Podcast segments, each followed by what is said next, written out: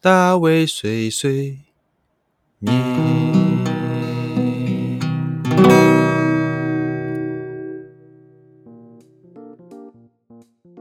Hello，大家好，欢迎来到大卫碎碎念，我是大卫。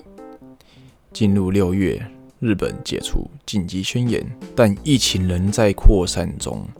东京每天都还是维持着双位数的确诊人数，哈，不太理解为什么就是啊，日本人们可以放松的不戴口罩在路上行走。在这种情况之下，我觉得只能求自保了啦。但不得已必须讨生活的我啊，就是还是有必须出门搭车的时候。现在只要旁边的人靠近我，我就会反射性的闪躲。这个人靠过我，我就嗯躲开。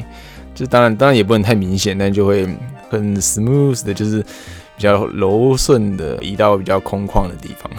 经过没有戴口罩的人的时候，会下意识的就憋气，我就会觉得好，他好像可能他呼出的病毒之类，在某一个空间范围内，之后我就会经过的时候，就想说要闭一下气这样子，然后也会自然的就减少一些用手掌触碰扶手啊、门把、桌面等等的一些机会，或者是碰完之后你就觉得哦，我现在手上是脏的，那我等下不能够摸我的鼻子、摸我的脸这样子。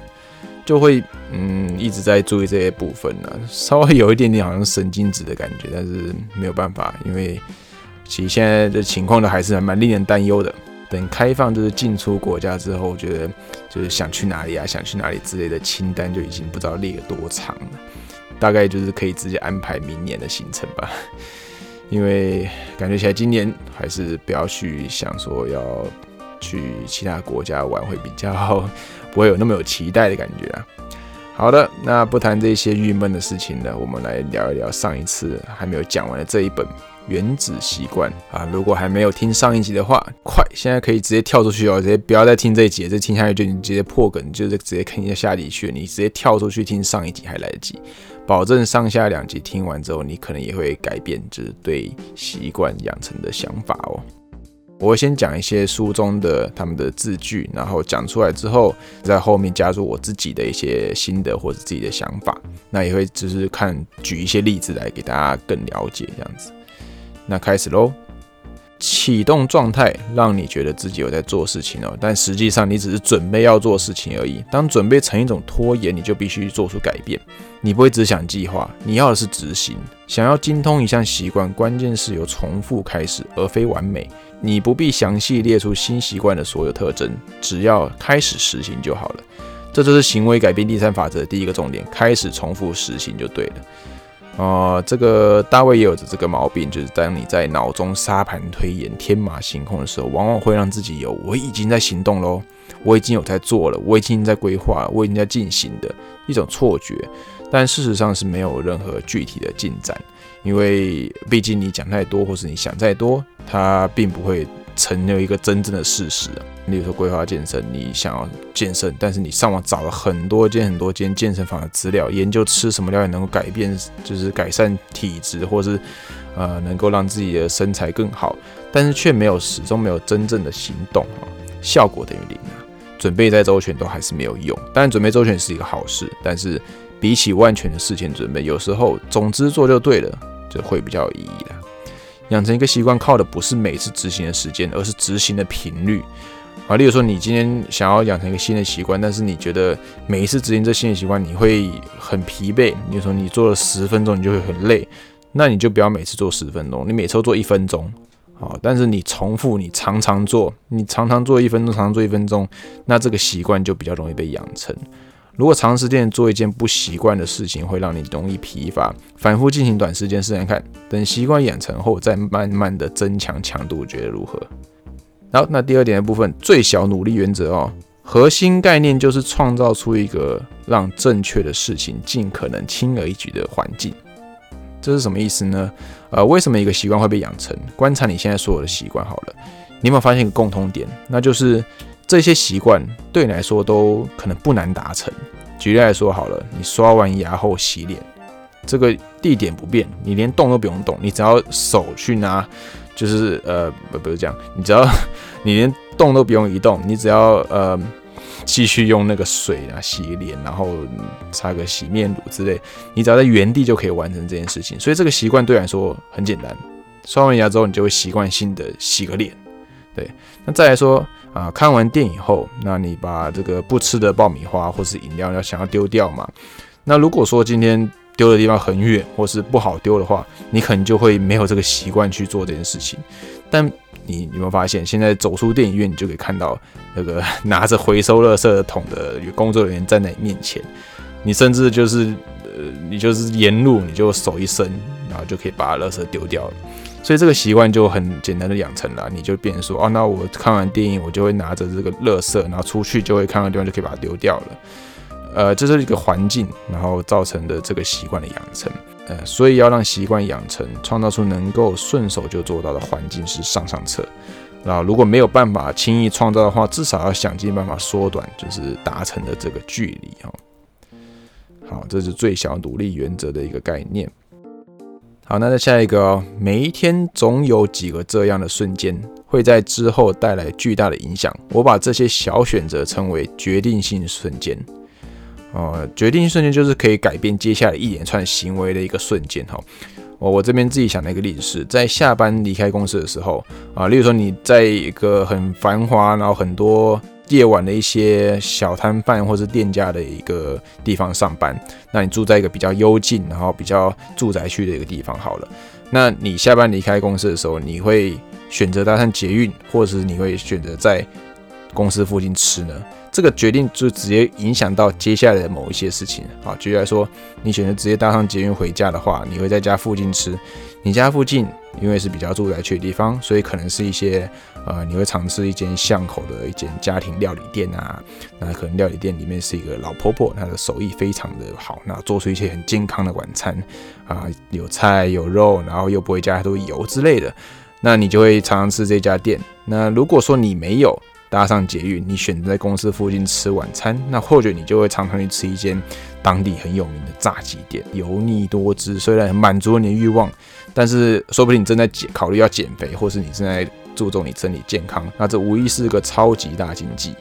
所以你要决定说，呃，我今天晚上是吃哪一个料理，哪一种料理的话，其实决定性的点在于你下班离开公司的时候要选择马上搭上捷运，还是。留在公司附近，所以这其实是一个很小的一个瞬间啊！你一出公司，然后你再走到捷运站中间，可能两分钟。这两分钟里面，你如果让自己搭上捷运，那你就可能可以达成你想要让自己维持好健康身体的一个习惯。而如果没有搭上捷运，你可能就会让自己呃朝着呃这个吃油腻的炸鸡的一个习惯前进哈。要如何达成让自己走向回家的路的方法有很多啊。举例来说，你可以找个同事嘛，可能同事他每天就是会搭捷运去回家，那你就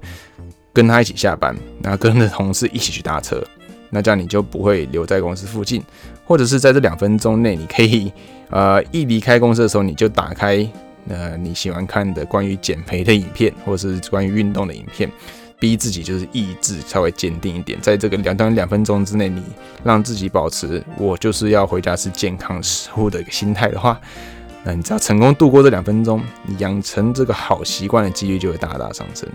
啊！这是我自己想的一个举例，不知道大家有没有稍微理解？所以这些决定瞬间可能每一天有很多，呃，你也可以把这些决定瞬间把它挑出来，然后在这个决定瞬间里面加上一些能够自己控制自己的一个。一些小小的，就是手段，哎，让你自己可以朝你想要迈进的习惯前进哈。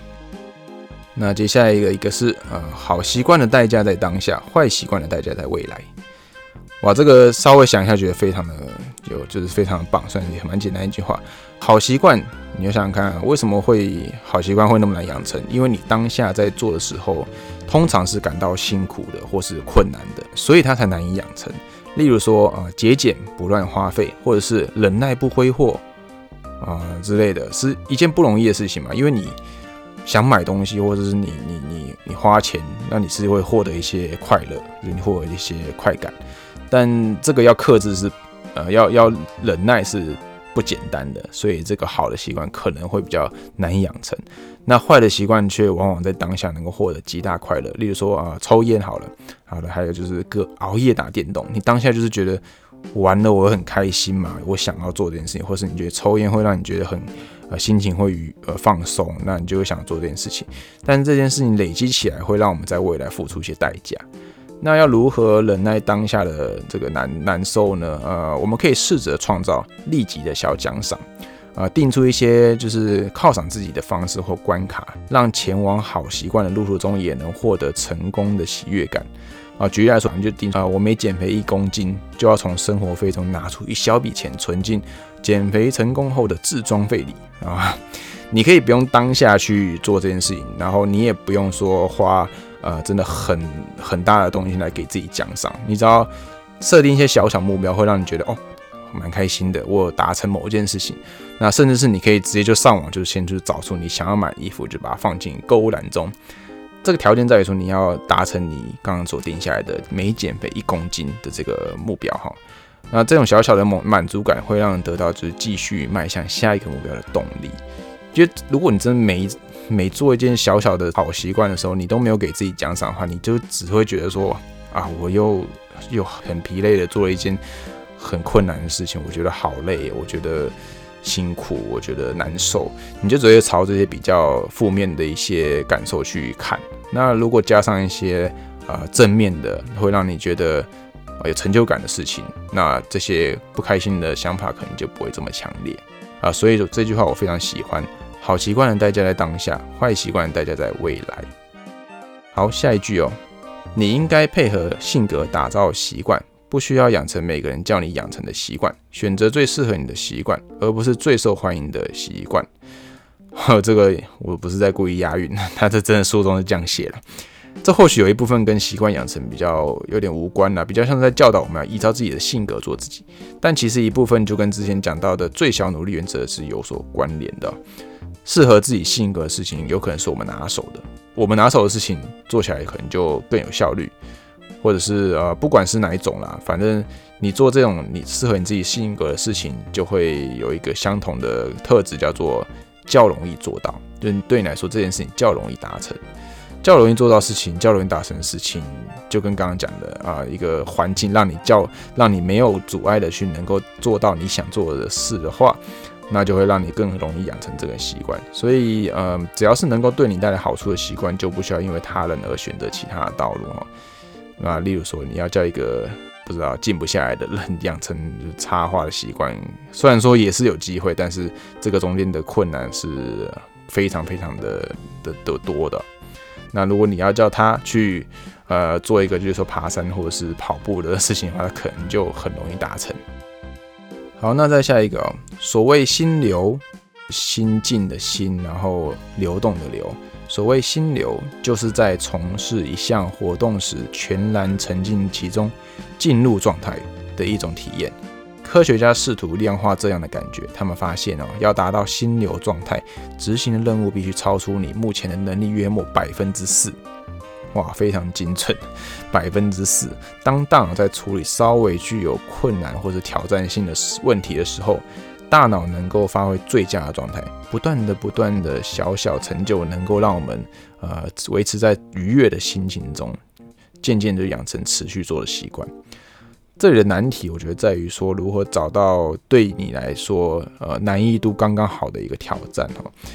可以说是这个挑战的时间长度，也可以说是挑战的技术高度，也可以说是挑战的这个执行的次数之类的，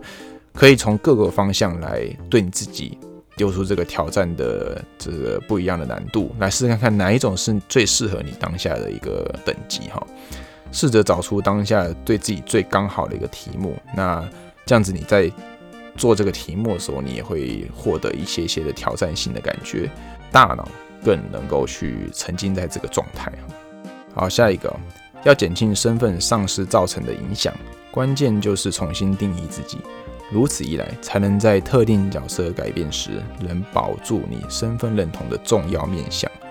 前面有提到环境对习惯养成的重要性，想要养成好习惯，有时候可以借助环境的力量，但反之，环境改变的时候，那你原本养成的好习惯，是不是也可能会尾随之消失？那这时候该怎么做呢？应该说，离开角色时，将和角色连接在一起的习惯和新的自己连接在一起。或许你在就是在棒球队打球的时候，你每一天都会早起跑步，这是你在棒球队打球的养成的习惯。那你如果害怕说离开棒球队会让你失去这个习惯，你可能还是希望，我还是希望我每天早上都要早起跑步。那怎么办呢？你可以在离开棒球队前啊，将自己慢慢的定义成，我喜欢每天早起跑步，因为那让我就是感觉脑袋会清楚，身体会健康。所以你每次跑步的时候，就可能这样子对自己说一次，就慢慢的让自己呃能够渐渐的脱离。因为我是棒球队的一员，所以我做这件事情的这个连结，这个身份连结哈。啊，你如果能够让自己呃改变成我是一个喜欢早起跑步的人，这种身份的新的定义，如果能够定义成功的话，那即使离开棒球队，我相信你还是能够保有这个好习惯哈。呃，这一集其实我觉得讲的比较快，那没关系，因为上面一集其实也蛮多内容。那这是今天是原子习惯的下的部分嘛。这个到目前为止的上面的部分都是这本书里面讲的一些对于习惯养成、对于习惯认知、对自己怎么样去改变习惯，或者是实际上的执行方法的一些就是论点哦。呃，可以取出其中你觉得对自己最说最适合，或是最容易达成的。呃，就是其实就像呃，这就是一个习惯养成啊。其实。你读到这么多东西来，你可能觉得有些东西你能接受，你能够马上去做到；有些东西你根本就是还没办法，你觉得自己还离那个呃执行的部分还差一段距离，那你就先挑那个很容易做到的部分先去做。总而言之，就是做一点，做一点，做一点，这一件事情马上就会变成新的好习惯。我来下一个总结哈。习惯充满在生活中啊，若非特别注意，往往就随着感觉朝不好的习惯迈进。也不好的习惯，刚刚讲了，往往就是当下你会获得快乐，或者是你当下会比较容易做到的一些事情。觉察是我们首先要试着学习的技能，之后才是这两集所提到的一些种种做法。大卫看完这本书后，希望自己能够先试着意识性的改变一个习惯看看。我觉得就是把今天这书里面看到的东西运用在真实生活中，其实它是有点距离的。我觉得要看把书的东西变到自己真的实做，就是自己执行这个过程，其实是有难度的，转换是有难度的。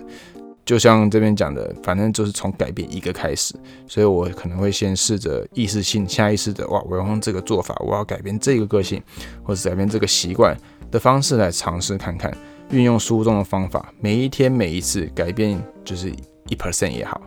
一次次改变一 percent，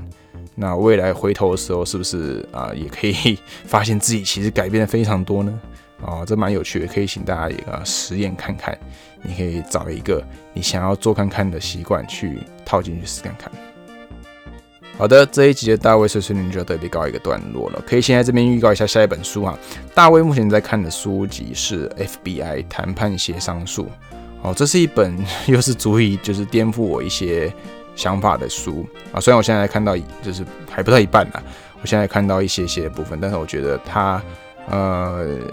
又是一本就是。能够让我去思考，就是其他其实人为什么会这样做，或者我们为什么会想要靠这种方式去跟对方沟通之类的。那感觉它的分量又会让我分成上下集了，可能上下集，或者甚至一二三集。反正总而言之，应该是一集你也讲不完。呃，如果大家还是有兴趣的话，呃，希望也可以接下来继续听一看这本书我的一些分享哦。好的，那今天的这一集到这边告一个段落喽。大卫碎碎念，我们下次再见，拜拜。